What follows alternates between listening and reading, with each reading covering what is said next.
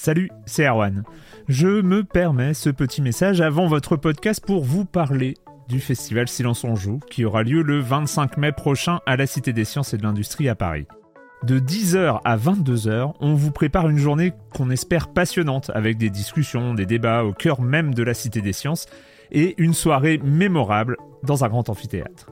La billetterie est ouverte, le lien est dans la description des derniers épisodes et vous trouverez aussi un lien vers la programmation.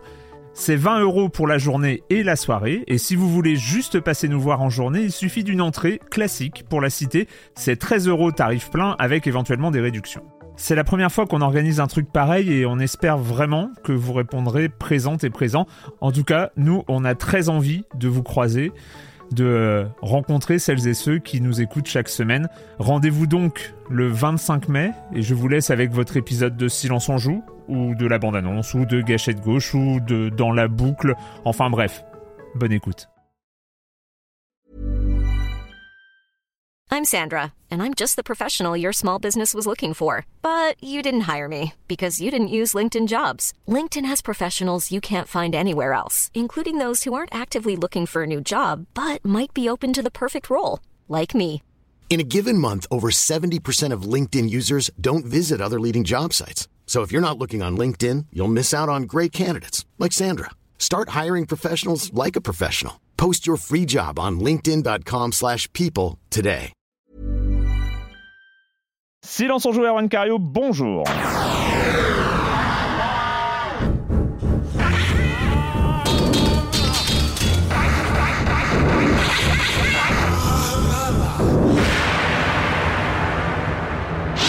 Au programme cette semaine, on va parler de Trine 4e, ou alors est-ce que c'est ce Trine 4 qui est la suite de Trine 2 en fait, hein. Ouais, il revient. Allez.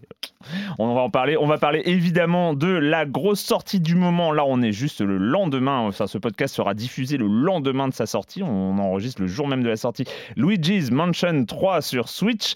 Et on terminera par, pour rester dans la thématique fantôme Halloween, avec Ghostbusters The Video Game Remastered. Si c'est ouais, on peut dire. On va en parler. C'est son nom complet. Voilà, il faut être précis. Et puis la suite du programme, vous connaissez la chronique jeu de société de Jérémy Kletzkin, le com des coms, et puis on commencera avec les news avec deux de mes chroniqueurs favoris, Patrick Elio. Bonjour Patrick. Bonjour Erwan. Et Franz Dürup de l'IB. Bonjour Franz. Bonjour Erwan.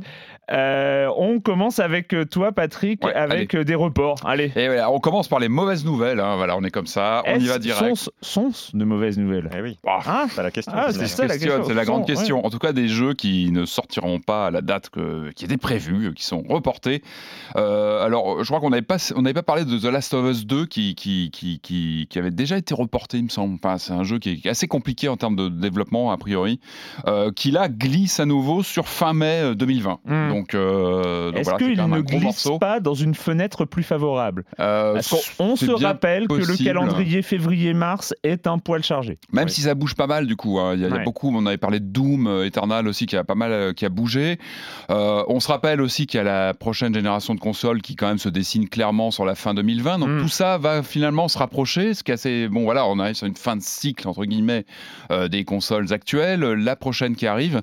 Donc ce sont vraiment des jeux qui vont arriver en fin de cycle de la génération actuelle. On peut espérer que ça va être un feu d'artifice final hein, avant d'ouvrir sur la prochaine. Moi je vois surtout des jeux qui vont être comme ça se fait beaucoup dans ces conditions-là, qui vont être à cheval sur deux générations. Ouais. On aura certainement pour beaucoup de ces titres-là, hein, que ce soit Last of Us, Doom ou d'autres, des jeux qui vont être sur PS4 et Xbox One actuels et qui auront certainement quelques mois plus tard des versions Director's Cut, Extended plus. Ah mais moi je sais pas qui arriveront sur les générations suivantes. Dans mon souvenir, The Last of Us c'est le feu d'artifice final de la PS3. De la PS3. Ah ouais, c'est pas sûr, un jeu PS4. C'est non, mais après il est ressorti avec tous les. Oui, bien sûr. Il était plus confort sur PS4, mais oui, c'est quand même le titre qui finissait le. Mm-hmm. Donc on va vers ce cas de figure. Bon, voilà, ça, effectivement, c'est plutôt. Comme vous disiez, c'est une bonne question. Est-ce que c'est une bonne nouvelle? Oui, j'ai envie de dire, c'est le jeu final qui compte. Moi, j'ai envie de dire, ces gens-là. prenez votre temps, finissez le jeu.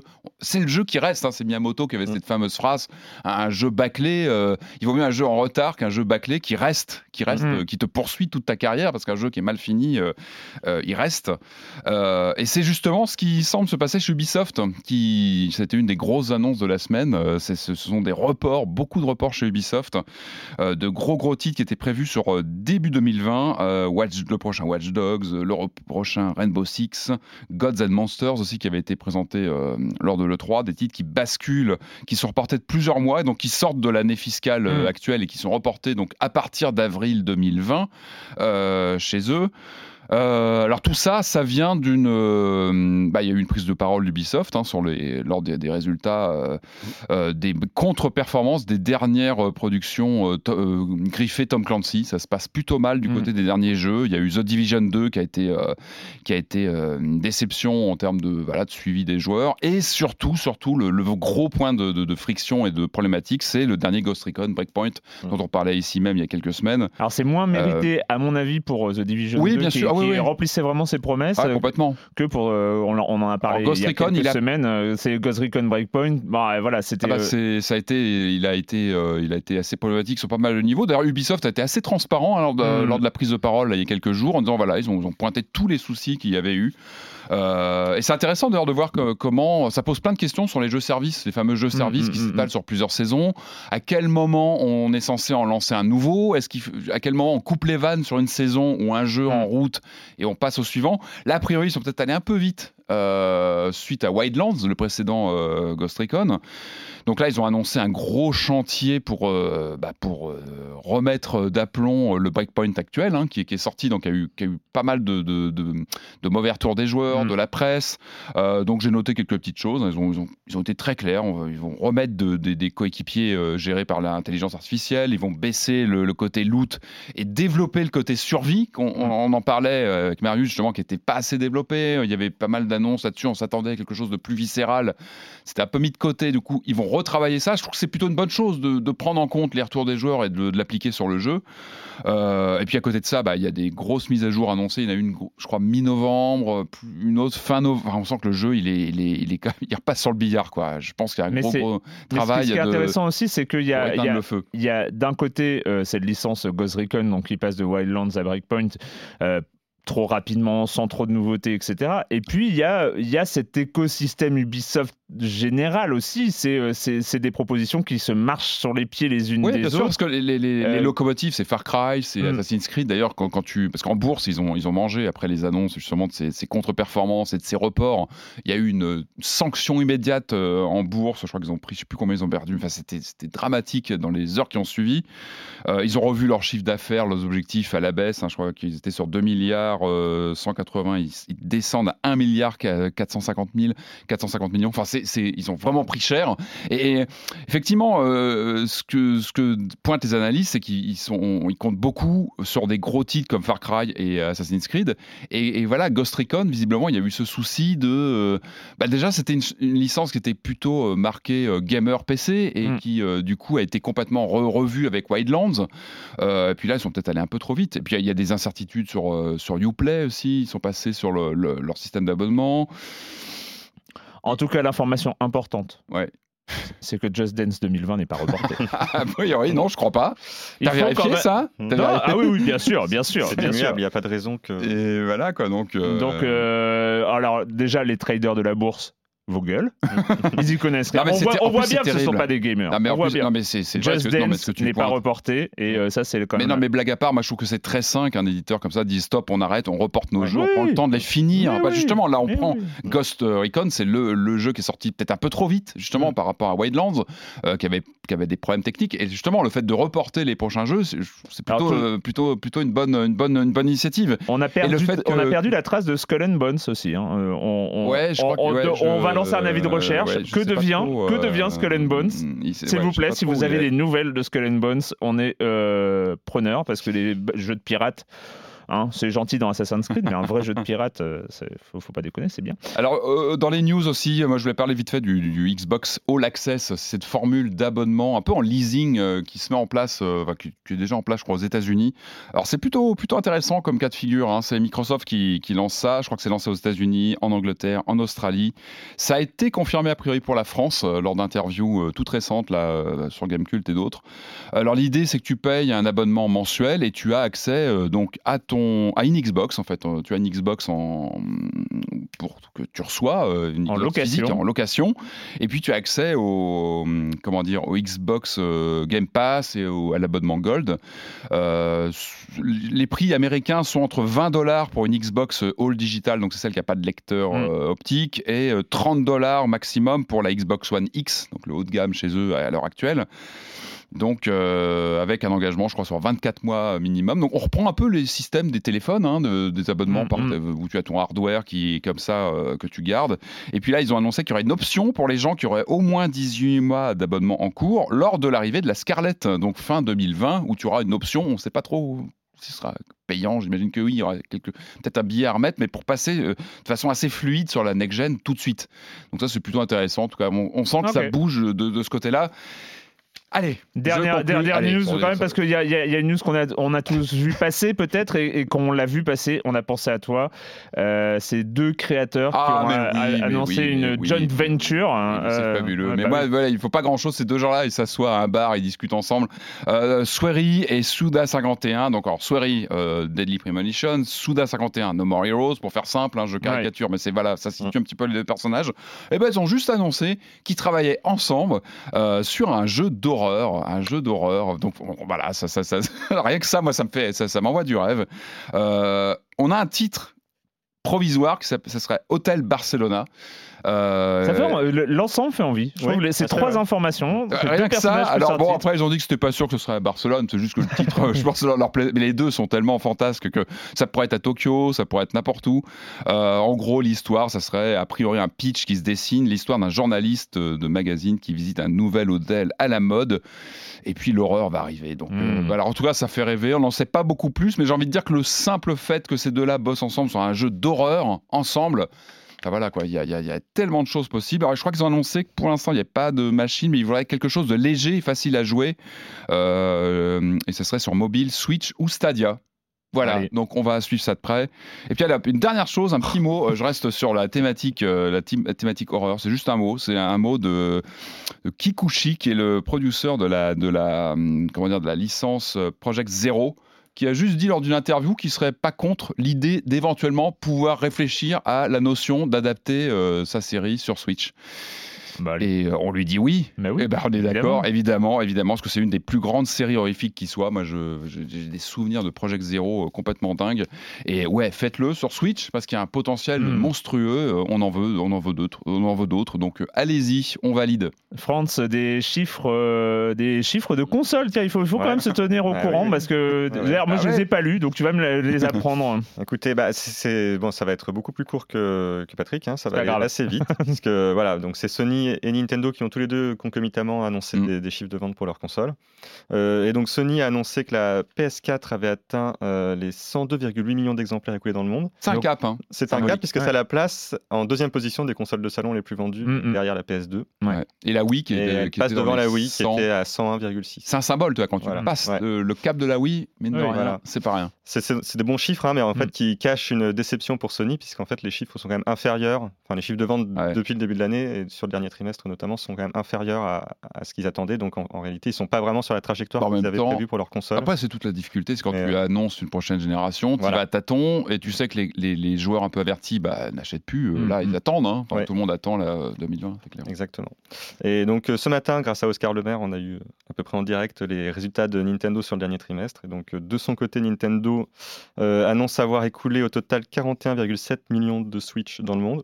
Donc eux de leur côté c'est le contraire, hein. Pas très bien parce que la console a pris 50% au dernier trimestre par rapport au même trimestre de l'année précédente. Et je note aussi dans ces chiffres annoncés par Nintendo, ce qui n'est pas spectaculaire, hein. Les gens qui le suivent le savent, mais moi je l'avais pas bien en tête que Breath of the Wild a atteint 16 millions d'exemplaires écoulés dans le monde, ce qui en fait de loin le Zelda le plus vendu. Parce que vérité, voilà, je pense que c'est l'occasion quand même de saluer la performance de jeu. Je trouve ça super que ce jeu, qui est quand même extraordinaire, soit récompensé comme ça. Mais il a tellement transcendé, enfin on va pas revenir dessus, mais il a tellement transcendé la formule Zelda, hein, c'est clair que...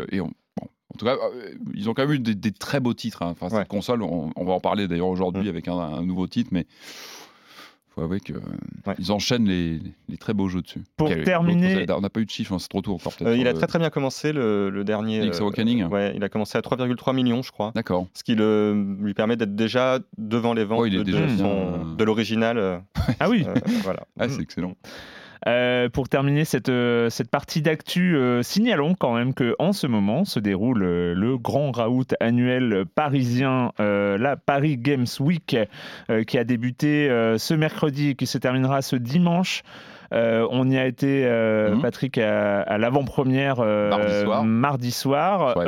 En termes d'impression, moi j'ai l'impression que le grand hall très bruyant, tu sais, des grands constructeurs où tu trouves Nintendo, PlayStation, Xbox et tout ça, j'ai l'impression que ça s'est un peu réduit. Enfin, y a un truc d'ambition où tu sens qu'il y a 4 gros stands qui sont celui d'Xbox, celui d'Ubisoft, celui de PlayStation et celui de Nintendo. Il y a celui de Bandai où il y a la démonstration. Enfin, je sais pas s'il peut pas être jouable, mais on voit Cyberpunk qui Torbian Cosor ou je sais plus. Ouais, voilà. Enfin, Et au-delà de ça, je pense que pour aller au Paris Games Week, il y a des gens qui vont aller au Paris Games Week parce que il y a aussi ce côté, t'es au milieu du jeu vidéo, tu vois, tu viens pour passer une journée autour du jeu vidéo.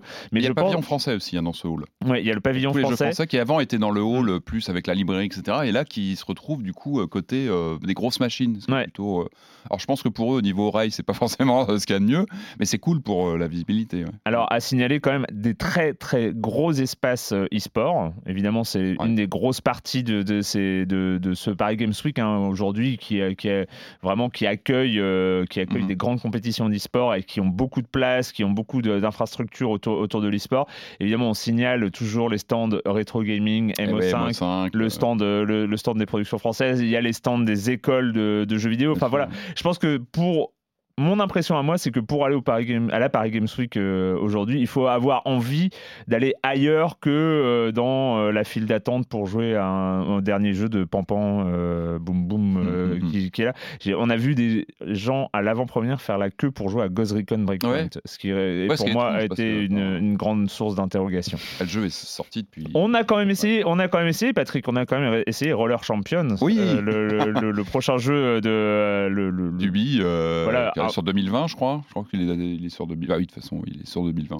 Oui, et puis qui est un peu désigné comme une sorte de pas de successeur, mais de spirituel. Jeu spirituel de, tu vas me dire, Skateball sur Commodore. Non, mais le jeu de voiture, là, où on fait des buts avec les voitures. Ah, Rocket League. Voilà, de Rocket League, voilà. Je te regardais parce que... Le plus grand jeu des dernières années. Exactement, je sais que t'es accro. Donc, non, mais il y a un côté Rocket League. Il y a un côté Rocket League dans Roller Champion. C'est bien péchu, ça, que le premier contact engageant. Ouais, et c'est bien marré. Dernier point sur la Paris Games Week, c'est là que Hideo Kojima a dévoilé le dernier trailer en date, enfin, le dernier trailer officiel de Death Stranding. À quelques jours... Ça sort quand ? C'est la semaine prochaine. Ouais, donc c'est le 8 novembre. C'est vraiment imminent. Personne n'est prêt. En tout cas, pas moi. 7 minutes c'est une sorte de court-métrage où il dévoile, sans dévoiler, parce que c'est quasiment incompréhensible, des éléments. Voilà, moi, je n'ai pas regardé. J'ai eu tellement des alertes sur Twitter de contacts qui disaient attention, spoiler, ne regardez pas si vous voulez garder alors, je ne sais pas ceux qui ont pleuré au spoiler, s'ils ont compris la trame narrative. Alors, on dit, voilà, on comprend. Des choses, on sait qu'il y a des gens qui vont verser des larmes. Ah oui, effectivement. J'étais un peu gêné par cette séquence du trailer. Oui, c'est où tu vois tous les personnages avec la petite larme qui coule sur la joue. Pas très bien. Et ce qui a donné des titres. C'est les neurones miroirs, hein. Faut que tu vois, c'est pour que tu. Ça a donné des titres. Le trailer émouvant de. Alors, ce qui était étrange, ce qui a fait pas mal de bruit aussi autour de justement de cette présentation, etc. C'est l'annonce de la version PC à quelques heures avant même l'arrivée de la version PS4. Enfin, c'est étrange comme chronologie d'annonce.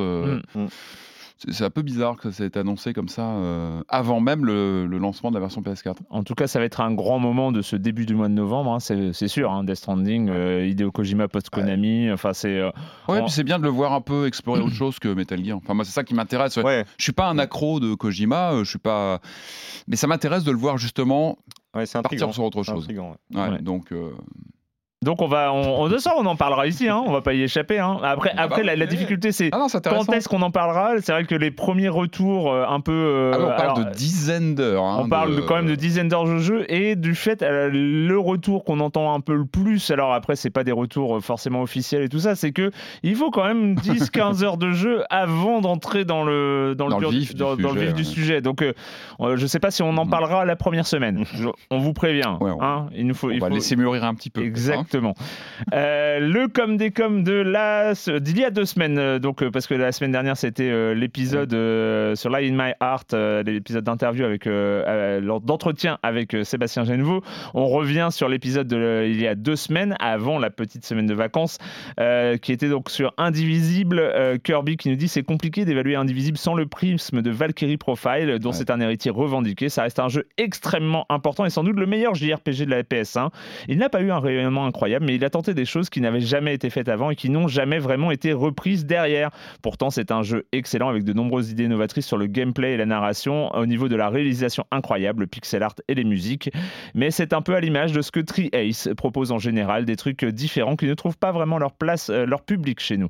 Le jeu n'était pas sorti chez nous originellement, c'est bien, c'est ça que j'ai dit la dernière fois, mais il est depuis ressorti sur PSP et Android. D'accord, ça vaut le coup si vous avez un minimum d'appétence pour les JRPG d'action, c'est un must. Pour le coup, Indivisible reprend beaucoup de ses codes sur le plan de la DA, mais aussi sur le gameplay. Les combats avec plusieurs personnages sont déclenchés par une touche différente. Les personnages à débloquer, ça vient directement de Valkyrie Profile, et malheureusement, la plateforme pétée, ça vient aussi un peu de Valkyrie Profile. Il finit son poste, sinon je suis d'accord avec Patrick, il faut une N64 mini, mais nous ne continuerons pas ce débat. On peut en parler. Non. Alors par contre, il faut un droit de suivi, hein. J'appelle ça un droit de suivi, hein, parce que ça remonte à 3 semaines maintenant, hein, c'est un dialogue dans les commentaires, hein. Donc là c'est Force Tranquille qui revient sur les jeux de tennis, parce que je pense que c'est un thème important, et j'aimerais à chaque émission comme ça continuer le com des com, cette discussion. Et Force Tranquille dit: actuellement World Tennis Tour et AO Tennis n'arrivent pas à la cheville de Top Spin 4, qui est toujours aujourd'hui la référence du jeu de tennis sur console de salon, que ce soit en termes de sensations, mode carrière, animation des joueurs, le souci du détail comme les glissades sur terre battue, le style de jeu qui change en fonction de la surface et la difficulté que proposait un challenge constant. On parle quand même d'un jeu qui est sorti en 2011 sur PS3.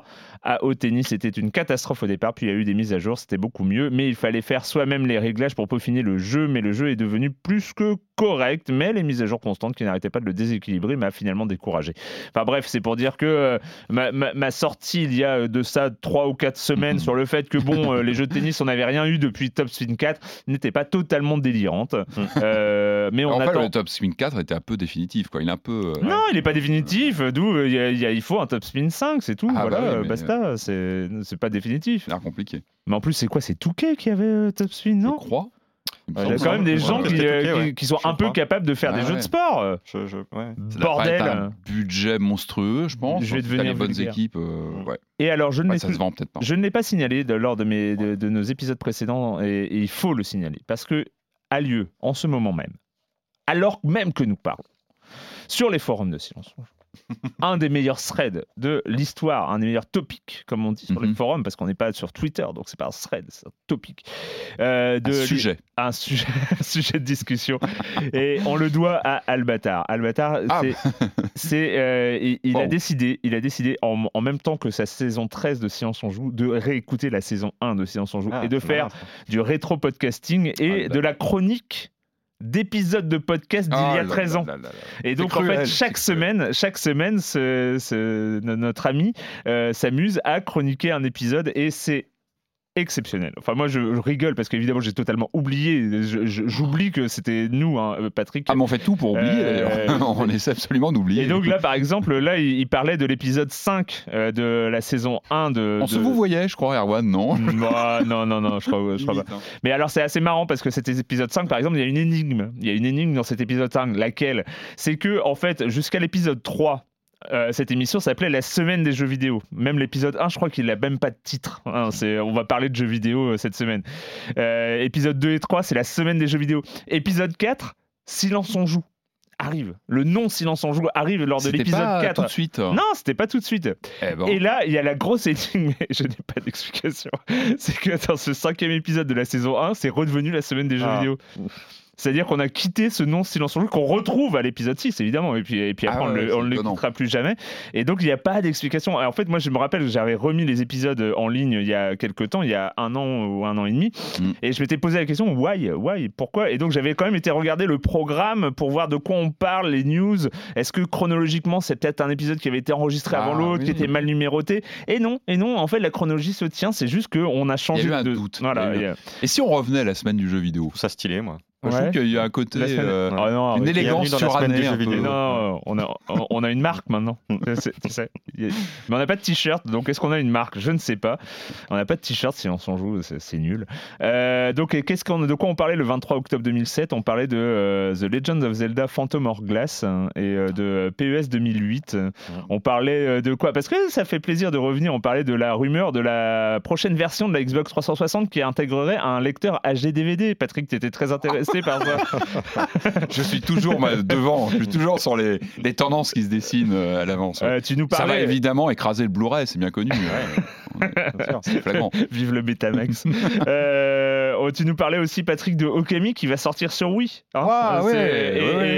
Et Patrick, tu considérais à l'époque que ce jeu se prête bien mieux à la Wiimote qu'au pad, et tu avais bien raison. Le motion gaming intelligent à l'époque. On racontait qu'il y avait une rumeur sur le fait qu'on puisse jouer en multi à GTA 4, et on parlait de la bande-annonce de Street Fighter 4 qui venait d'arriver. Les tests, donc on parlait de Guitar Hero 3, sur PS3 et Xbox 360. Ah, bien sûr. De The Legend of Zelda Phantom Hourglass, chronique, test dans lequel j'ai pu dire que j'étais fatigué d'avoir ce lutin vert. Autant dire que je n'avais absolument aucun atome crochu avec Zelda. Après, j'ai. Lutin vert. Non, mais j'ai c'est limite, ça passe plus aujourd'hui. Après je l'ai dit que j'avais pas un historique Zelda, sauf depuis Breath of the Wild, évidemment. Monsieur Fall, qui était déjà là, nous présentait Mexican Hold'em Poker, jeu qui s'amusait avec les variantes du poker. Et quand on ne joue pas, on faisait quoi à l'époque? Tu faisais quoi, Patrick? Tu te rappelles? J'ose pas me rappeler. J'ai très peur de ce que tu vas nous sortir. Écoute, tu lisais Jean-François Bizot présente le New Wave, la New Wave. Ah oui, et 2007 déjà. Ouais, voilà, et c'était un livre qui revenait évidemment sur les années 80, comme quoi. Ouais. Comme quoi, ça change pas quoi. Ouais. C'est pour dire, faites un tour sur les forums de Science on Joue. Ce sujet est absolument incroyable. Merci mille fois, Albatar, qui décortiquer les émissions comme ça. Mais vraiment, ça me fait pleurer de rire à chaque fois. C'est trop bien. Je me rappelle de rien, donc on apprend quand même que dans la 4e émission, on a dit plutôt du mal de Portal. Tu vois, c'est genre ce petit jeu. Les losers. Les visionnaires, pas les mecs.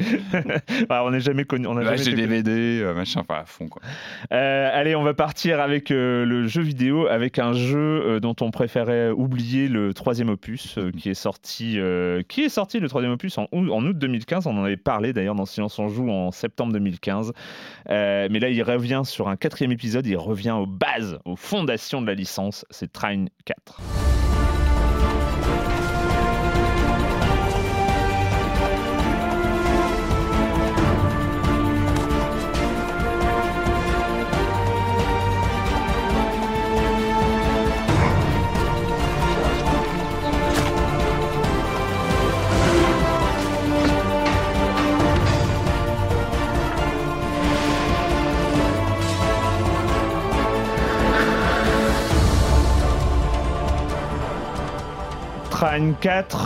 Trine 4 qui arrive un peu en loose day, je veux dire. Non, mais quand il faut se rendre compte que Trine 1, donc le premier, date de juillet 2009. C'était à une époque où c'était avant la grande vague du jeu indépendant, et on voit quand même 2009. On n'est pas au moment de la grande vague. C'est Braid, c'est quelle année les Braid? Justement, c'est 2008, non? C'est 2008. Ça frémit. Xbox Xbox Live et compagnie. Ouais, Super Meat Boy, je pense à peu près. 2008. Voilà, c'est ça. C'est 2008. On est sur cette première. Oui, exactement. On est sur le lancement, mais c'est du coup avec ce jeu qui vient de Frozen Byte, hein, qui est un studio finlandais à Helsinki, qui est fondé en 2001. Et il arrive avec ce jeu ce qu'on appelle en 2,5D, c'est-à-dire tous les décors, les personnages sont designés en 3D, mais on joue sur un plan en deux dimensions, et qui proposait déjà donc ce principe de jeu, hein, de manipuler trois héros. On manipule un magicien, Amadeus, Pontus, un chevalier un peu bedonnant, et Zoya, une voleuse, et on pouvait jouer seul, notamment en switchant d'un personnage à un autre, en fait, hein. Donc c'était ça le principe. Le deuxième épisode arrive 2 ans plus tard, Trine 2, qui confirme vraiment, avec quand même 2 éléments qui sont très fondateurs là-dedans, outre le jeu qui se joue bien, c'est la qualité graphique, la surenchère chromatique, avec des couleurs qui pètent de partout, et ça fait plaisir, hein. Il faut aussi se rappeler à cette époque que la palette de couleurs de jeux vidéo s'étalait du marron clair au gris foncé, et donc quand on a des couleurs comme ça, quand on a des couleurs comme ça qui pètent un peu partout, ça fait vraiment du bien. Et il a fallu attendre 4 ans donc pour avoir ce Train 3 qui était quand même attendu à l'époque, hein. C'est pas un triple A, mais c'est dans la catégorie des jeux un peu indépendants, c'était semi-indépendant, je sais pas comment on peut appeler ça, mais c'était un jeu attendu. Il avait eu un early access sur Steam, etc.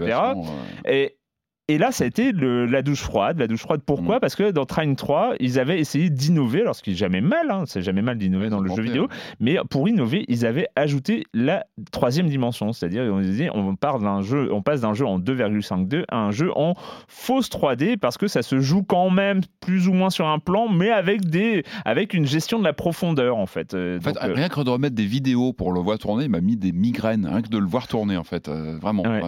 Et ça ne marche pas, mais ça ne marchait pas du tout. Alors, il faut bien voir que dans Trine, par exemple, le pouvoir du magicien, c'est de créer un cube et de le gérer en lévitation. Alors, avec sa manette, quand on est sur un plan en 2D, c'est simple. Il y a déjà beaucoup de manips, hein.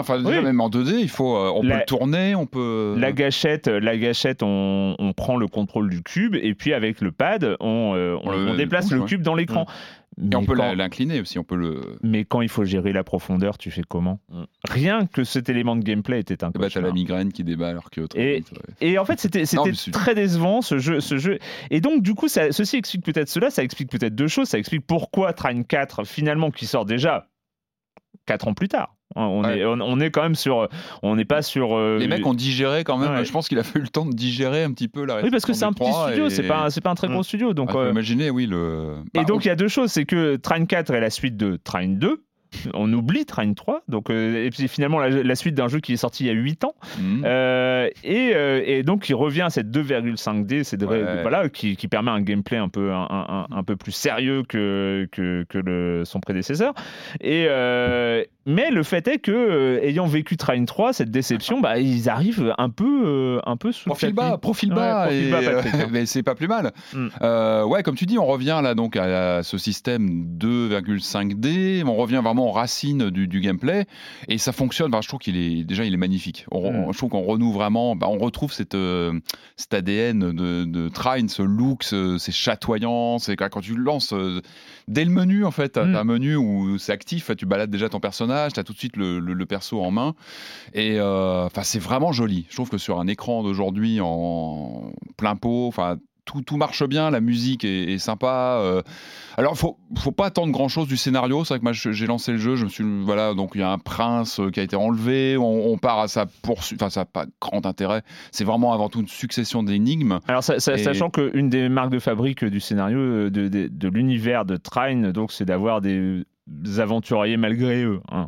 C'est que le magicien, Pontus, Amadeus et Zoya sont c'est pas des gens qui sont hyper motivés pour partir à l'aventure, mais ils sont un peu les aventuriers enchantés de Trine, à qui on fait appel dès qu'il y a un souci. Et donc il y a ce prince qui veut devenir magicien et qui contrôle pas trop ses pouvoirs. Il y a des soucis. Le scénario, c'est pas là-dessus que tu t'accroches.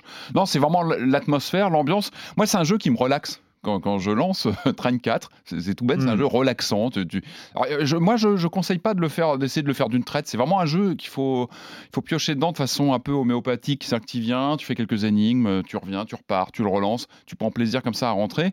Alors moi, évidemment, je l'ai fait en solo. Donc, tu as ce système avec les gâchettes où tu switches entre les trois personnages comme ça pour résoudre tes énigmes. Et ça marche bien. Enfin, je trouve que c'est quelque chose... Le fait de renouer avec l'ADN de base, vraiment de ces trois personnages sur lesquels tu vas comme ça... Il y a une complexité qui arrive peu à peu, c'est-à-dire que au tout début du jeu, tu vas faire les trois successivement, je crois, pour faire connaissance avec eux, puis après, tu te lances vraiment dans l'aventure, et là, tu vas commencer vraiment à devoir alterner entre leurs trois pouvoirs qui sont assez vraiment différents, et qui doivent vraiment s'enchaîner, et c'est là où je trouve que le jeu joue bien sa progression, c'est-à-dire que tu as des choses assez statiques dans les premiers temps, puis peu à peu, il faut vraiment avoir une dynamique d'enchaînement de leurs capacités, et moi, ce que j'aime bien, c'est qu'il y a presque un aspect émergent dans le jeu, je trouve, dans la façon où tu peux résoudre les énigmes un peu à ta manière. C'est-à-dire que tu peux t'amuser à plutôt jouer avec la physique, avec le magicien qui va jouer sur les déplacements des objets, ou tu as beaucoup de choses avec la lumière aussi, que tu vas avoir des jeux de lumière comme ça, la Deflector, pour ceux qu'on connue à l'époque, où tu vas avoir des énigmes comme ça. Enfin, je trouve que vraiment ça marche bien. Moi, j'ai plus buté, il y a des choses que j'ai trouvé très bizarres, c'est les combats, où d'un seul coup tu avances. Alors les combats, alors moi vraiment le cœur du jeu, ce sont les énigmes, et je trouve que vraiment c'est plaisant, ce côté physique, des objets que tu vas déplacer, que tu vas essayer de trouver des combinaisons pour faire jouer un jet de lumière, ça marche vraiment bien.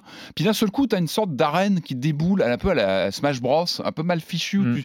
Tu sens que les mecs ont dû se dire, bon, il faut du combat entre deux et ça sert à rien. Enfin, moi, c'est vraiment des trucs où tu pèses un peu, ça y est, il faut faire du combat. Donc, je sais pas ce que vous en avez pensé, j'ai trouvé que c'était pas. Non, mais alors, pas très bien intégré. Il y a deux choses. Il y a deux choses. Il y a les combats intermédiaires, qui ne servent à rien. C'est-à-dire que tu vois arriver des loups, des magiciens. Des trucs à la Smash Bros, un peu sur des plateformes, et ça ne sert à rien. Alors moi, en plus, sur les trois personnages, je trouve que je n'arrive à m'en sortir qu'avec le chevalier. Je ne sais pas. Je pense que t'as pas le choix.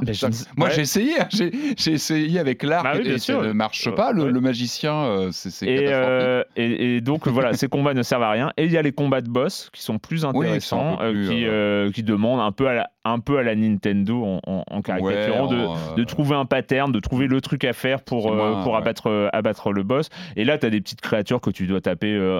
Donc ceux-là ont une légitimité. Les combats intermédiaires, c'est une catastrophe. C'est vraiment très bizarre. Tu ne comprends pas. J'ai pas trop compris. C'est l'erreur. Voilà, c'est des erreurs qui surprennent tout le temps parce que tu te demandes comment.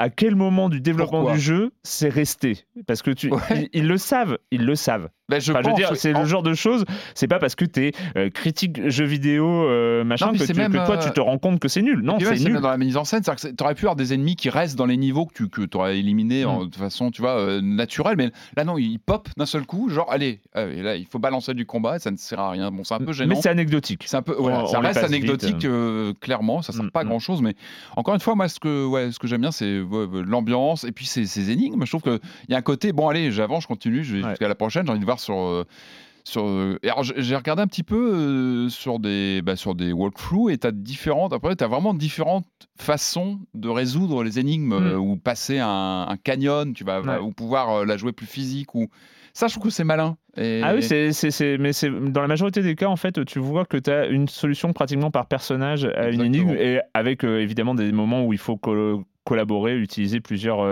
solutions. C'est un jeu linéaire, mais qui crée son émergence dans la façon d'aborder les problématiques. Mais alors moi, je trouve que c'est un jeu très agréable. Voilà, c'est un jeu agréable, c'est un jeu bien fait. Ils n'ont pas fait l'erreur de cette 3D, de ce gameplay en 3D. Donc ils reviennent à quelque chose qu'ils maîtrisent, et avec le côté un petit peu émergent, c'est très très très agréable. Après, j'ai du mal à me dire. Ça va motiver qui ? C'est très scolaire. En fait, il est très scolaire. Alors, moi, j'ai envie de dire aux gens qui peuvent être intéressés, qui ont fait les précédents, regardez une vidéo, ça montre très bien ce que le jeu propose, et après, décidez-vous, parce que finalement, j'ai du mal à... Il manque quelque chose pour qu'on ait envie vraiment de se jeter dedans. Le scénario, comme tu l'as dit, est un peu anecdotique, alors que finalement, dans les anciens Trine, enfin Trine 1 et Trine 2, les dialogues, un peu l'univers était un des trucs qui nous accrochait. Ouais. Ici, on l'oublie un petit peu. Ah, les graphismes sont agréables, sont très bien. C'est vraiment joli. Il y a un côté promenade. Mais c'est un peu répétitif aussi. Tu as quand même des tonalités qui reviennent. C'est du puzzle. C'est pas du platformer. Hein. On est vraiment sur du puzzle. Et c'est... agréable, mais après est-ce que ça suffit aujourd'hui En fait j'ai l'impression qu'ils ont fait un Trine pour répondre aux critiques du 3, c'était genre mea culpa, on vous refait un Trine à l'ancienne, mais sans, du coup tu sens un stress, pas de prise de risque, enfin, tu sens que vraiment on fait le Trine qu'on nous a demandé, que les joueurs attendaient, et je pense qu'il y a ce syndrome du 4 après un 3 pas bon. Ouais, alors dans un souci de professionnalisme, je voulais quand même donner le prix, hein, parce qu'il est... il est pas très très cher. Ouais. Il est à 30 euros, donc c'est... Ouais, voilà. Bon, il est mid-price et agréable, plutôt zen, mais voilà, c'est pas une révolution du tout, quoi. C'est le moment d'accueillir Jérémy Kletzkin et sa chronique Jeux de société. Salut Jérémy! Salut Erwan, alors je sais pas si les forums de Silence on Joue sont un réseau social, en tout cas je me suis bien fait défoncer après avoir dit des choses positives sur Mysterium, si tu te rappelles c'était dans ma chronique sur Obscurio, ça a eu quand même l'intérêt de déclencher une conversation intéressante sur cette mode des jeux d'association d'idées, d'interprétation de mots et d'images, et là j'ai réalisé que c'est vrai que les jeux d'association d'idées à base de mots c'est quand même quelque chose de plus noble, en tout cas c'est perçu comme tel par des gens qui sont très sympas mais qui connaissent pas vraiment bien les jeux de société, c'est clairement ce qui a fait le succès de jeux comme Decrypto par exemple dont on avait déjà parlé ici, ou d'un Codenames qui est d'une évidence déconcertante. Et je me suis rendu compte que l'an dernier au festival d'Essen, j'avais acheté un jeu extraordinaire, Trapwords, mais à l'époque il y avait que la version en anglais et donc je l'ai pas chroniqué ici. Eh bien je viens de le découvrir en français, traduit par Yellow, et je vais pouvoir enfin partager mon bonheur avec vous. Et oui, car si vous avez trouvé Decrypto un petit peu compliqué à expliquer et à comprendre, et Codenames un petit peu répétitif, Trapwords c'est le juste milieu avec une petite pincée d'aventure en plus. Le principe est extrêmement simple, on sépare les joueurs en deux équipes, un des joueurs de chaque équipe va recevoir un mot secret. Ce mot sera connu de l'équipe adverse, mais pas de sa propre équipe. À la manière d'un tabou, il devra faire deviner ce mot sans prononcer d'autres mots. Et oui, parce qu'au début de chaque manche, l'équipe adverse va pouvoir consulter ce mot à l'avance et dresser une liste des mots qui ne pourront pas être prononcés. Au début de la partie, il y aura un mot interdit, puis ça va se complexifier. Il y en aura 3, il y en aura 4, il y en aura 5. Et puis à un moment donné, vous comprendrez que les mots les plus évidents, il n'y a pas besoin de les mettre sur cette liste. Hein. On va aller plutôt chercher les pièges, chercher les contours, chercher les détours, pour choper le joueur au moment où il se pensait un petit peu trop malin. Par exemple, pour faire deviner le mot vélo, si vous vous contentez de mettre uniquement roue, guidon et selle, ces mots se feront toujours contourner. Le joueur pourra par exemple dire « Hier on me l'a volé en bas de chez moi » et vous comprendrez que le mot « voler » était quand même peut-être aussi intéressant à placer. Le jeu va d'ailleurs un petit peu plus loin, les deux équipes doivent progresser dans un donjon afin d'atteindre le dernier boss. La difficulté va évoluer salle après salle, il y aura des cartes handicap, etc. Bon, sympathique mais anecdotique. Et voilà, c'est un jeu à partir de 4 joueurs jusqu'à 8, même 10, hein, ça marche très bien. Faut avoir au moins 8-9 ans pour y prendre du plaisir. Les parties durent 30 minutes tout au plus. Comme je le disais, c'est édité en France par Yellow, et c'est un véritable coup de cœur. Et là, on arrive dans une période extrêmement intensive avec beaucoup de nouveautés à l'approche de Noël. Il va y avoir entre 1000 et 1500 sorties d'ici à la fin 2019. C'est la folie. Donc si vous repérez des jeux qui valent d'être chroniqués ici, vous connaissez mes standards, hein. Donc n'hésitez pas, dites-le moi dans les forums. Bye bye! Bye bye Jérémy, le jeu de société c'est pire que Steam, 1000 à 1500 d'ici la fin de l'année, non c'est pas pire que Steam en fait, mais c'est quand même un peu intense. Ouais. Merci en tout cas Jérémy de nous servir de boussole dans cette mer de jeux de société, c'est toujours très très cool. Et en plus celui-là il m'a fait envie. On va revenir, alors c'est quoi, c'est une série qui commence en 2001 GameCube. Sur GameCube, allez, on évite le là ou comme ça on dit sur GameCube, avec un deuxième épisode en 2013 sur 3DS, et évidemment il débarque sur Switch, c'est le sidekick le plus célèbre du jeu vidéo, il est tout en vert, il s'appelle Luigi et il va dans une maison hantée, c'est Luigi's Mansion 3.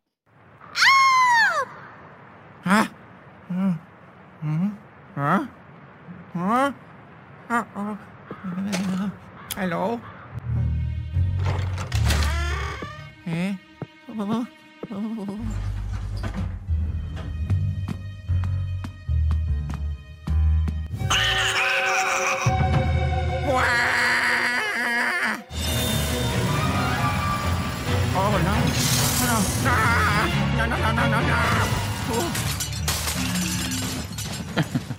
Je n'ai pas choisi un trailer avec une musique, je préférais prendre ce petit passage. C'est quand il tombe dans le... C'est ce petit passage du début du jeu, tout début de Luigi's Mansion 3. Franz, tu es tombé dedans, tu es allé visiter, tu as eu peur. Ouais. Donc en fait, un Luigi's Mansion qui ne se passe pas dans une maison, mais dans un hôtel. Oui. Qui est, effectivement, enfin, on va y revenir, ce qui ouvre toutes les perspectives du jeu. Juste un petit rappel, effectivement, sur Luigi's Mansion, le premier, qui était, je dirais, un grand petit jeu, quoi. C'était... un jeu de lancement de la GameCube qui prenait un peu plusieurs contre-pieds en fait à son époque, parce que c'était un lancement sans Mario, donc du coup c'était un jeu avec Luigi qui était proposé à la sortie de la console. C'était un jeu dans lequel le héros ne sautait pas, donc ce qui chez Nintendo et dans l'univers Mario est un peu exceptionnel. Et par ailleurs c'était un anti-héros puisque voilà, c'était un héros très froussard et qui se retrouve très dépourvu face aux éléments. Et un titre, si je peux me permettre, qui faisait déjà un peu office de démo techno. Enfin, exactement. Quand tu achetais ta GameCube, tu prenais Luigi parce que tu savais que ça envoyait visuellement et c'est vraiment ce qui... C'était exactement ça aussi parce qu'effectivement, c'était un jeu qui exploitait l'apparition du deuxième stick analogique sur la manette de la GameCube. Et c'était un jeu effectivement qui était une magnifique vitrine technologique de la console, visuel, avec les effets de lumière, les effets de matière, etc.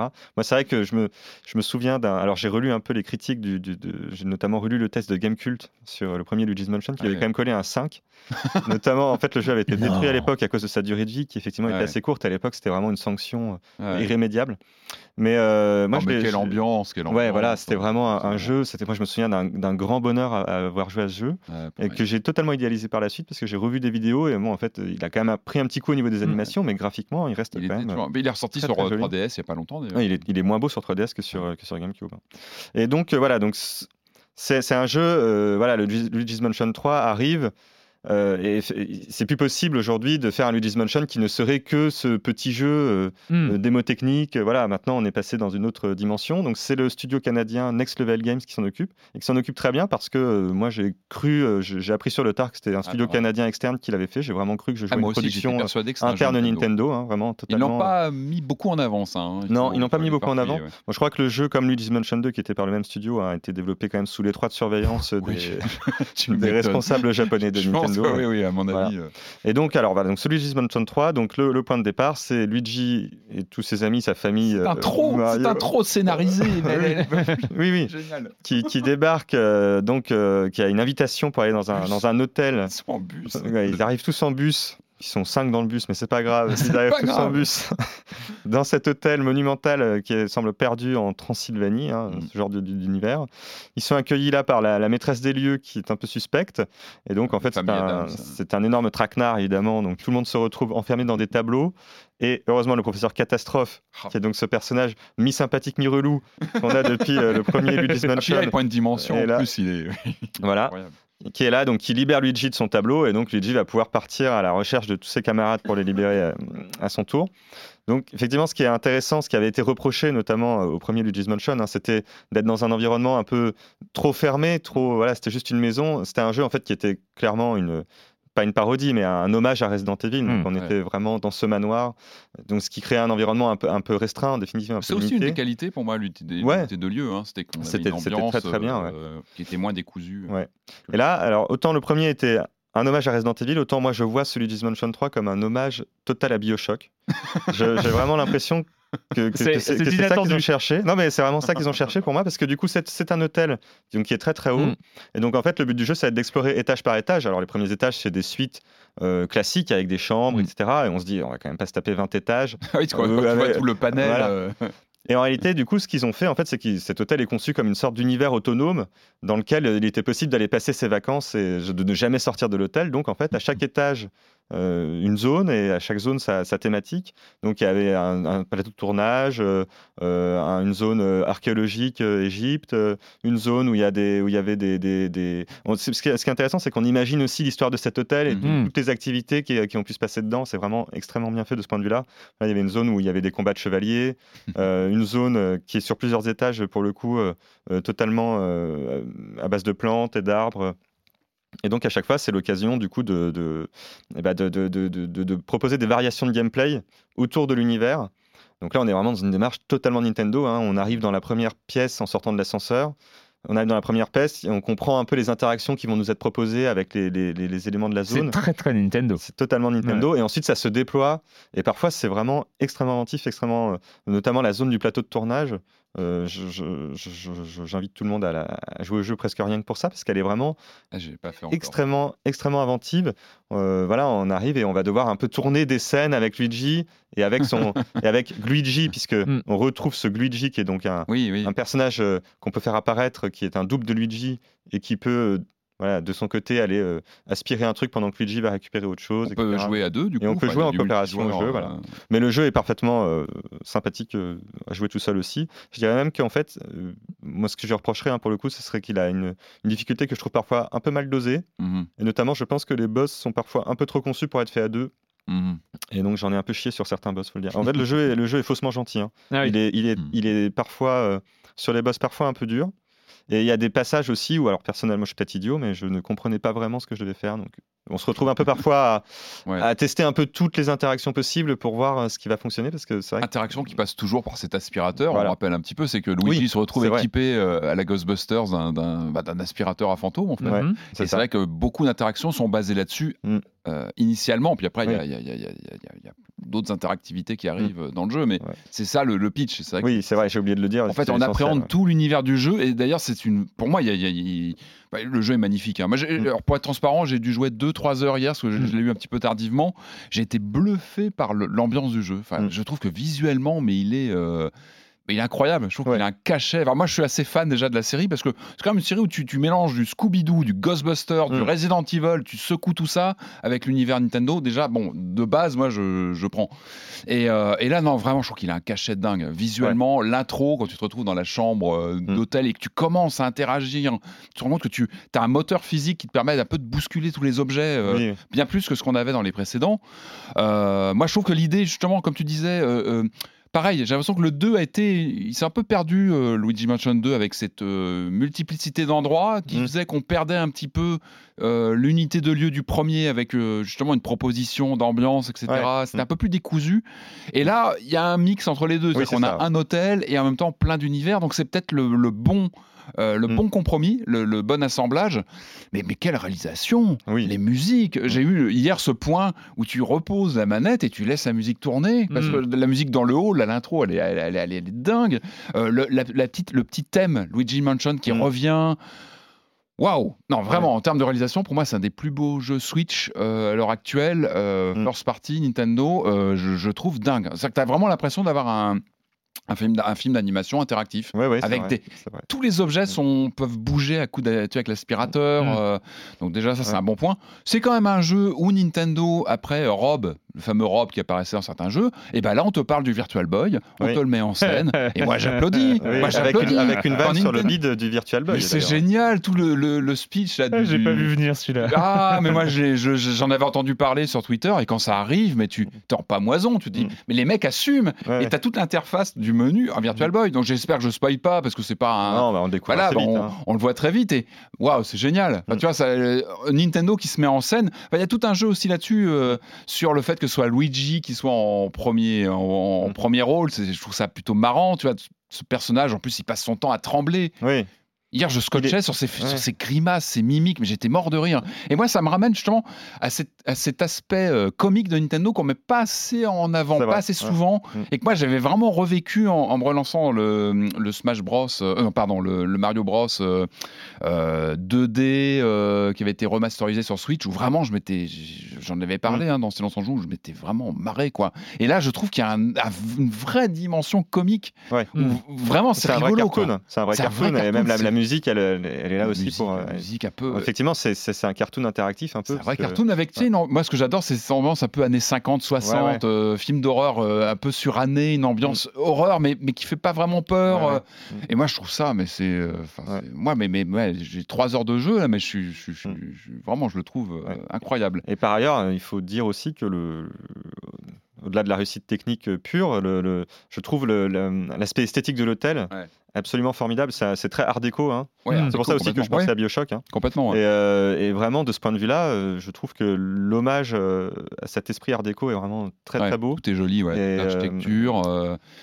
les musiques, tout ça va tout fait que il y a vraiment une tout marche bien. Ouais, bah c'est un jeu très immersif en fait dans son genre. C'est vrai que les réactions de Luigi sont très rigolotes parce que parfois le personnage nous échappe presque. Hein. Il flippe, il sursaute. C'est le anti-héros par définition et qui se retrouve un peu catapulté. Des fois, on a envie de dire mais enfin reste cool quoi. C'est bon, c'est juste un fantôme, donc on va s'en occuper tranquillement. Et donc il se met à sursauter, il tombe à la renverse quand il y a un truc qui sort d'un tiroir. Ouais, il y a beaucoup de coups de frayeur comme ça. Et puis il y a tout un jeu, mais ça on l'avait déjà sur le premier, hein, tous les effets de lumière avec les fantômes lumineux. Et puis je trouve qu'il gagne. Moi j'ai fait que quelques combats, hein, en 2-3 heures, j'ai pas tout vu, mais je trouve qu'il est plus musclé que les précédents. Tu vois, quand tu attrapes un fantôme dans ton aspirateur, que c'est quand même le but, t'avais un peu comme un système de jeu de pêche où tu dois aller dans le sens inverse et l'épuiser, l'attirer. Puis là il y a tout un système un peu de combat avec des toute une rythmique à prendre pour fragiliser le fantôme, qui pour moi, je sais plus s'il y avait vraiment ça dans le deuxième. Je me rappelle moins du deuxième. À ça. En fait, effectivement, depuis le 2, effectivement, quand on commence à aspirer un fantôme, ça commence à aspirer ses points, mais à bout d'un moment, quand on l'a bien eu, bien accroché, on peut appuyer sur A. Alors dans le 2, ça se contentait de l'aspirer. Ouais. Et là, maintenant, on le tape au sol et on peut même viser les autres fantômes. On peut taper sur les fantômes. Faire des combos quasiment comme un jeu de baston. Ça devient presque un jeu de baston à rythme en fait. Ouais, c'est un peu ça. Ouais. C'est bien fait d'ailleurs. Puis toujours des petites énigmes. Moi, j'adore. Il y a une petite composante de jeu d'aventure, je trouve, dans les énigmes. Qui sont extrêmement réussies, justement, parce que à base de toutes ces variations de gameplay autour d'effectivement, parce que l'aspirateur ne se contente plus d'aspirer, maintenant il peut aussi expirer. Et donc il y a tout un... Je crois que dès le premier on pouvait... Alors je sais plus, moi dans le premier je me souviens qu'on pouvait cracher du feu, de l'eau, de la glace... après tu as toutes les optiques, les optiques que tu peux mettre sur le... Mais ça permet d'avoir des interactions très amusantes parfois avec des objets, je ne vais pas trop en dire, mais voilà... L'alternance inspiration-expiration avec l'aspirateur permet de faire un certain nombre de choses. Et c'est vrai que du coup, parce que ce qu'on peut faire aussi, c'est avec la lampe torche, faire des flashs qui permettent parfois d'ouvrir des coffres, des choses. Et on peut aussi émettre un rayon qui permet de faire sortir des tableaux, certaines choses, etc. Et donc on a tendance, en fait, dans chaque pièce, à aller voir tous les recoins de la pièce, aspirer tout ce qu'on peut, tous les tapis, toutes les nappes, tout ce qui passe. Ouais. Et j'adore d'ailleurs, tout ça est récompensé par beaucoup d'argent. J'aime beaucoup aussi les jeux, parce qu'on est presque sur une mise en scène théâtrale, hein. Enfin, c'est vraiment ça, Luigi's Mansion, depuis les débuts, on n'est pas sur de la 3D en monde ouvert, etc. On est vraiment sur presque du jouet. C'est une maison de poupée. Hein. Maison de poupée, c'est vraiment ça. Et j'adore ces jeux de miroir où on te donne des indices parfois sur un bouton que tu ne vois pas directement, mais un miroir dans le décor, comme voilà, qui permet de voir le mur, qui est en fait le mur qui sépare le joueur du... Ce qu'on a pu retrouver dans certains jeux en réalité virtuelle, je pense à c'était Moss par exemple, où tu avais ce genre de dispositif où tu devais un peu te déplacer dans l'image pour... Et je trouve qu'on retrouve un peu de ça dans Luigi Mansion, et il y a vraiment ce charme du jouet, effectivement, même dans les matières, quelque chose de très organique. Moi, c'est tout bête, mais les gros plans où tu as des dialogues avec Luigi, qui est tout tremblant, avec la main tremblante, etc. Et quand tu vois la qualité même des textures sur ses vêtements, je trouve qu'on a visuellement un jeu qui tient vraiment la route entre... presque un réalisme des matières et en même temps, évidemment, un côté très onirique, très film d'horreur, cartoon, enfin pas film d'horreur, non, plutôt cartoon d'horreur à la Disney. Oui, c'est ça, c'est ça que je trouve bien, les matières, je trouve le travail sur les matières de Nintendo depuis qu'ils en ont les moyens avec le Wii U, je trouve est vraiment on voit les coutures, on voit sa casquette, on voit les matières, c'est vraiment, vraiment impressionnant. Et alors, est-ce qu'on est sorti de la catégorie petit grand jeu ou grand petit jeu? Est-ce que on est plus sur un petit jeu, ça c'est clair, hein, un jeu qui a clairement beaucoup d'ambition. Enfin, là, on est... c'est une super bonne surprise dans ce domaine-là. Je l'ai pas fini et je crois que je suis pas loin des 15 heures de jeu là quand même. Ah quand même, ouais. Et non, c'est du... Il y a de la matière, plus sur le premier matière, par exemple. Ouais. Ah oui, nettement plus. Et avec... Le jeu maîtrise totalement à la fois le fait d'être dans un lieu unique, effectivement, hein, ce que tu disais, d'être dans un lieu unique et en même temps de déployer toutes ces zones différentes et puisqu'en fait tout est connecté par l'ascenseur central, hein, donc c'est très facile en fait de sortir d'une zone pour retourner au laboratoire du professeur Catastrophe, de retourner dans une zone, etc. Enfin, toutes les transitions se font parfaitement. Et est-ce qu'on se dirige vers une conclusion méta et philosophique à la BioShock ou... Je sais pas, parce que... C'est drôle qu'à la fin, le professeur Catastrophe te dit « Tu es débile, tu as obéi à tous mes ordres depuis le début du jeu. » Moi, je sais pas, tu me sors BioShock. Écoute, j'ai pas fini encore. Non, mais c'est marrant, tu vois, je trouve la façon dont Nintendo expérimente avec le réel. Tu vois, le Mario Odyssey jouait un petit peu avec ça sur les niveaux dans New York. Oui, ouais. Où tu avais déjà ce flirt qui était plus critiquable, hein, dans New York. Je me rappelle que ça avait pas mal fait grincer les dents. Un peu perturbé, ça faisait bizarre parce qu'ils croisaient des humains, c'est un peu étrange. Là, je trouve qu'on a vraiment l'environnement parfait pour ça, tu vois, sur ce côté un peu Family Adams, toutes ces références de Beetlejuice, tout ça, enfin... Tu vois, ce fantastique, mais qui fait pas peur, qui est juste amusant, et évidemment du Scooby-Doo, du Ghostbuster. Et je trouve que la formule tient bien, moi, dans les 3 heures de jeu que j'ai dans les pattes. Enfin, je trouve que ce mix marche bien. Est-ce que tu me dis que voilà, le jeu tient vraiment la route sur le... C'est charmant, quoi. Ouais. Et puis, je trouve que marier le côté un peu niais, Nintendo, gentil, avec... ce petit côté angoissant, il y a quand même des fantômes, tu vois. Là, je trouve que la maîtresse de maison qui t'accueille est un peu bizarre au début. Oui. Il y a un côté un peu inquiétant quand même. Un côté un peu inquiétant. Et certains fantômes ont des côtés un peu inquiétants, c'est vrai. Et parfois des côtés touchants aussi. C'est des gens, c'est souvent des gens qui sont restés bloqués dans leur univers. Bon, c'est classique dans les trucs de fantômes. Je pense que tu peux avoir une lecture assez inquiétante de ce jeu si tu te donnes l'envie de voir ça. C'est pour ça que le côté Bioshock peut être. Faudrait le tester avec la bande son d'un Silent Hill pour voir si ça donne. Non mais alors la vidéo est tellement bonne, moi, vraiment, coup de cœur pour la bande originale de ce que j'ai entendu, c'est fabuleux, c'est très classe. C'est un jeu élégant en fait. C'est un jeu très élégant. Très élégant, très 50s, très 60s dans l'ambiance et ouais, vraiment coup de cœur moi sur mes 3 heures là, je vais continuer. Luigi's Mansion 3 sur la Nintendo Switch, on reste et on va finir cette émission avec des fantômes. Ah bah oui, c'est une circonstance cette semaine. Avec les fantômes, dont, avec un jeu, donc Ghostbusters The Video Game Remastered, dont le seul intérêt est-il de ressortir cette chanson. Who you gonna call?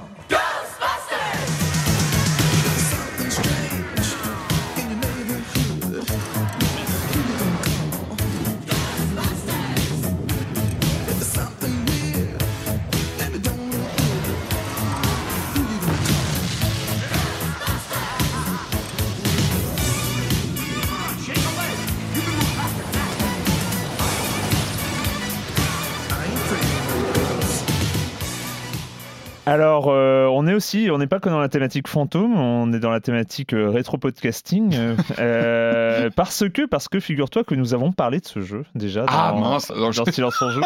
Il me semblait bien qu'on avait parlé à l'époque. Tu as retrouvé le fichier, c'est ça ? Ouais.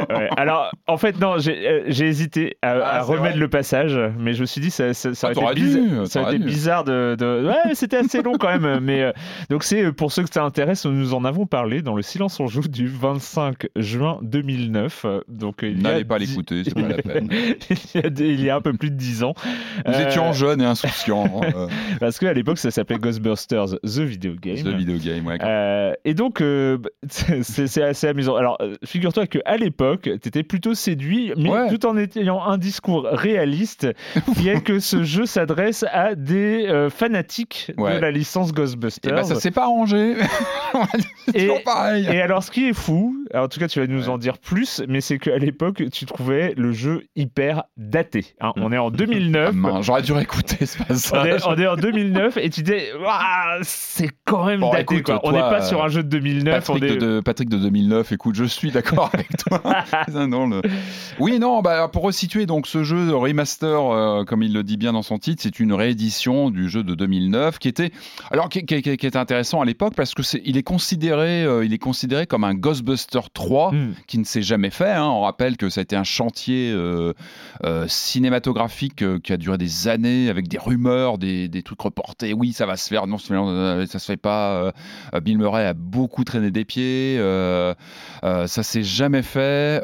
Harold Ramis nous a quittés entre deux. Donc voilà, tout ça est empreint aujourd'hui d'une nostalgie parce que en 2009, il y avait encore l'espoir d'un Ghostbuster 3 en bonne et due forme qui se ferait. Donc voilà, le pitch, donc on est sur des jeux d'action 3e personne, on se rapproche un petit peu du système de Luigi's Mansion, par contre on est sur quelque chose de plus simili-réaliste.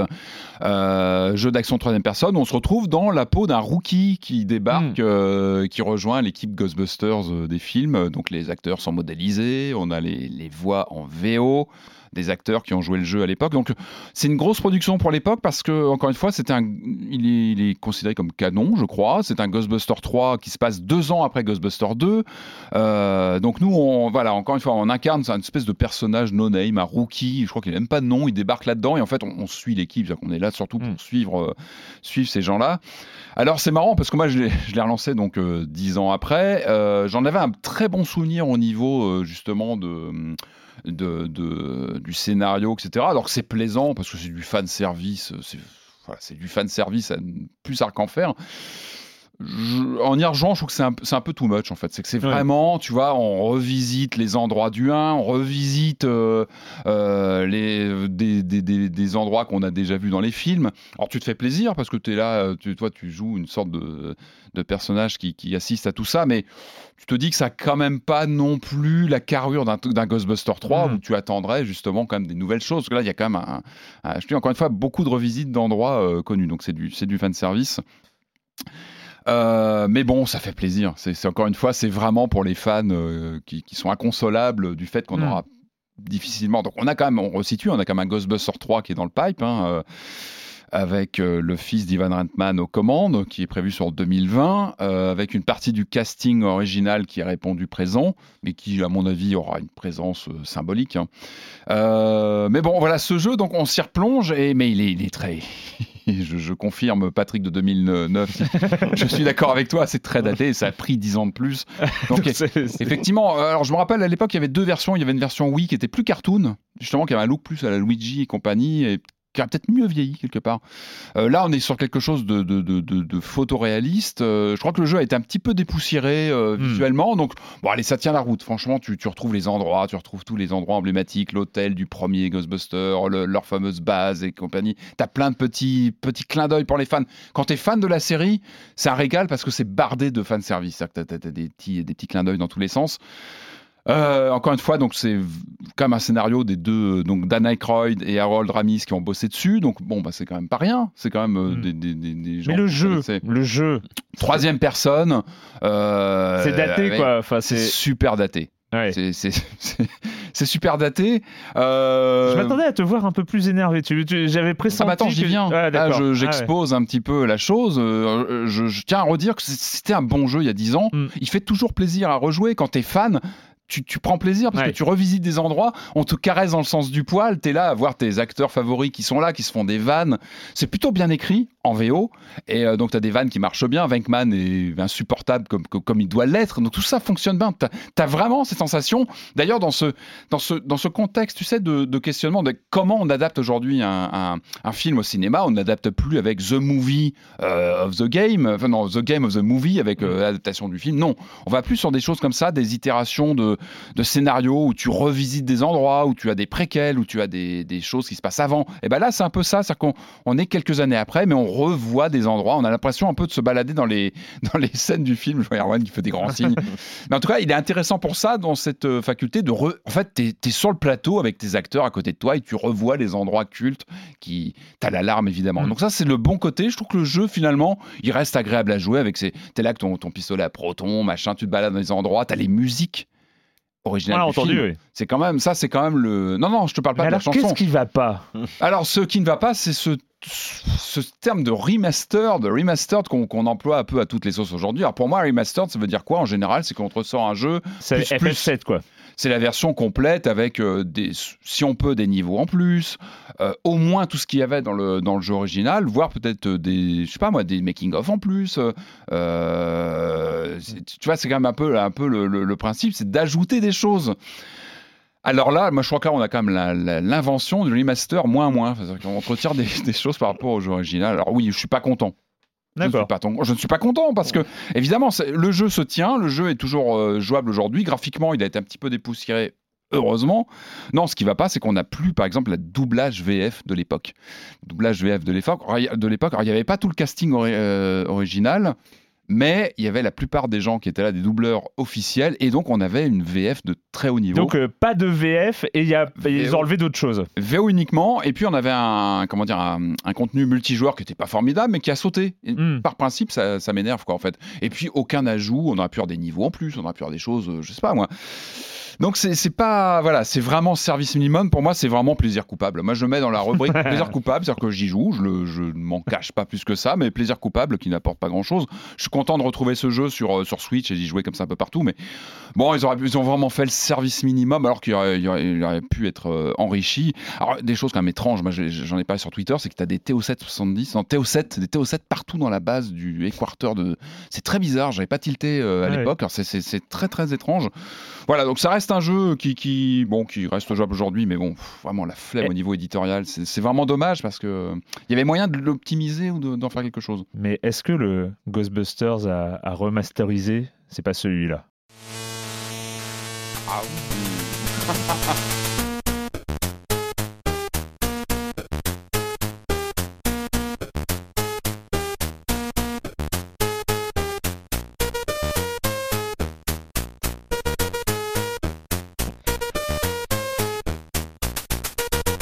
Le jeu de David Crane.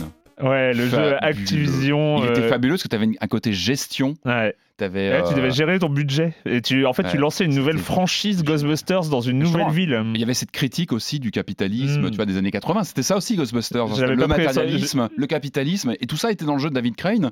Et J'avais 15 ans à l'époque, donc j'ai pas vu le. Moi, je rêve de ça. D'ailleurs, la version Game Boy de l'époque, du Ghostbusters d'il y a 10 ans, avait quelque chose de ça où tu te baladais dans la ville pour faire tes interventions, etc. Donc, si vous la trouvez, la version Game Boy était. DS, pardon. Oui, c'est ça, parce que tu es en train de me dire, la version Game Boy. Du Ghostbusters il y a 10 ans. Ah oui, non, le jeu de David Crane, il était fabuleux. Moi, c'était la version Commodore 64. Ouais, Commodore, on reconnaît le son Commodore. Il reconnaît le son Commodore, je sais pas comment. C'est fini cette semaine pour les jeux vidéo et la question rituelle à laquelle vous n'allez pas échapper, et quand vous ne jouez pas, vous faites quoi, Franz ? J'ai commencé la fameuse série Succession, dont tout le monde parle. Je ne sais pas si pour les gens qui ne connaissent pas, donc je suis tout au début, hein, mais en gros le pitch c'est une famille dans laquelle une famille de gros. En fait, je résumerai en disant c'est affreux, propre et méchant, quoi. C'est-à-dire c'est une famille de gros capitalistes, donc dont le patriarche est à la tête d'un empire médiatique, et donc la question se pose de sa succession, comme le titre de la série l'indique. Et donc voilà, ses enfants sont en bagarre autour de ce sujet-là. C'est intéressant parce que, alors, j'ai vu au générique que parmi les producteurs exécutifs, il y a Will Ferrell et Adam McKay, ce qui explique en grande partie le ton de la série qui est délicieux en réalité. Parce que ce qui est intéressant, c'est qu'on s'attache à ces personnages qui sont quand même des gros cons, quoi. Voilà, ils ont un côté un peu attachant, c'est juste des gens qui sont pris dans des histoires de famille. Voilà, derrière toutes les histoires financières, ils sont dans leur famille. Et donc, je trouve ça toujours marrant et intéressant, les histoires de famille, en fait. Voilà. Donc, c'est une série que, pour le moment, je trouve vraiment pas mal. Qui est diffusée où ? C'est une série HBO, donc c'est sur OCS, du coup. D'accord. Voilà. Patrick ? Ce week-end, j'étais à Saint-Malo et c'est la première fois que j'ai pu assister au salon Quai des Bulles que je loupais. Dès que je peux, je vais à Saint-Malo parce que j'adore Saint-Malo. Et à chaque fois, je loupais ce salon. Je voyais les affiches. Je me disais, un jour, il faut que je le fasse. C'est pas possible. Et j'ai pu le faire. J'ai fait une petite journée et j'ai adoré. C'est génial. Enfin, voilà, il y a toute la BD. Il y a pas mal d'auteurs qui sont là. J'avais fait les premières. Tu m'as dit ça ? Ouais, mais oui. Quand en fait, ça s'est séparé avec Étonnant Voyageur en 92-93 dans ces eaux-là. J'avais fait les premières. J'étais étudiant à Rennes à l'époque et j'avais fait les premiers Quai des Bulles autonomes BD à l'époque à Saint-Malo. Donc à Saint-Malo. Et c'est génial parce qu'il y a une proximité avec les auteurs, les dessinateurs. C'est vraiment une super ambiance, donc j'y retournerai. Voilà, c'était ma première édition et vraiment chouette. Je vais pas trop vous parler d'American Gods, qu'il y a 2 saisons sur Amazon Prime. C'est pas mal. En fait, j'ai regardé les 2 saisons, mais je sais pas trop pourquoi. En fait, c'est beaucoup trop lent. C'est pas si intéressant que ça. Moi, c'est parce que j'avais lu le bouquin, donc on retrouve des trucs. C'est pas mal. C'est juste pas mal en fait. Mais là, par contre, j'étais un peu sur le catalogue Amazon Prime, qui est quand même pas hyper d'une manière générale. Et on m'avait conseillé de regarder The Expanse. Et alors, j'avais toujours peur de m'y mettre. C'est une sorte de truc un peu space opéra, futuriste réaliste. Enfin, bon, moi. Et alors, j'ai été super impressionné. Alors, je n'ai pas en parlé de tout l'univers et tout ça, mais j'ai été super impressionné de la puissance du premier épisode. J'ai rarement vu un pilote aussi convaincant, en fait. C'est vraiment, là, tu lances le truc... au début tu es un peu paumé et à la fin du pilote t'as juste envie mais comme à la grande époque des je sais pas c'est maintenant c'est vrai qu'on te balance des saisons entières donc le pilote a moins d'importance mais le là tu sens que le truc est travaillé en tant que pilote et ça te lance le truc dans cette saga où dans des quelques siècles je ne sais plus la temporalité il y a trois dans le système solaire, il y a les terriens, il y a les martiens, donc il y a Mars et il y a ceux de la ceinture d'astéroïdes. Donc ça fait trois peuples comme ça dans le système solaire qui sont dans une sorte de simili-guerre froide, exploitation, enfin voilà, avec des thématiques politiques qui sont mais sur un fond d'enquête policière, de géopolitique du système solaire. C'est super intéressant, ça, en tout cas voilà, je débute dans cette série mais j'ai été très convaincu par les deux premiers épisodes en tout cas. Voilà, c'est The Expanse et c'est actuellement sur Amazon Prime. Merci à tous les deux, à la réalisation c'est Kevin Pogam, on enregistre dans un studio de RMC et puis bah, nous on se retrouve la semaine prochaine pour parler de jeux vidéo sur internet et sur libération.fr dans la semaine des jeux vidéo. Oui, je valide. Merci Franz.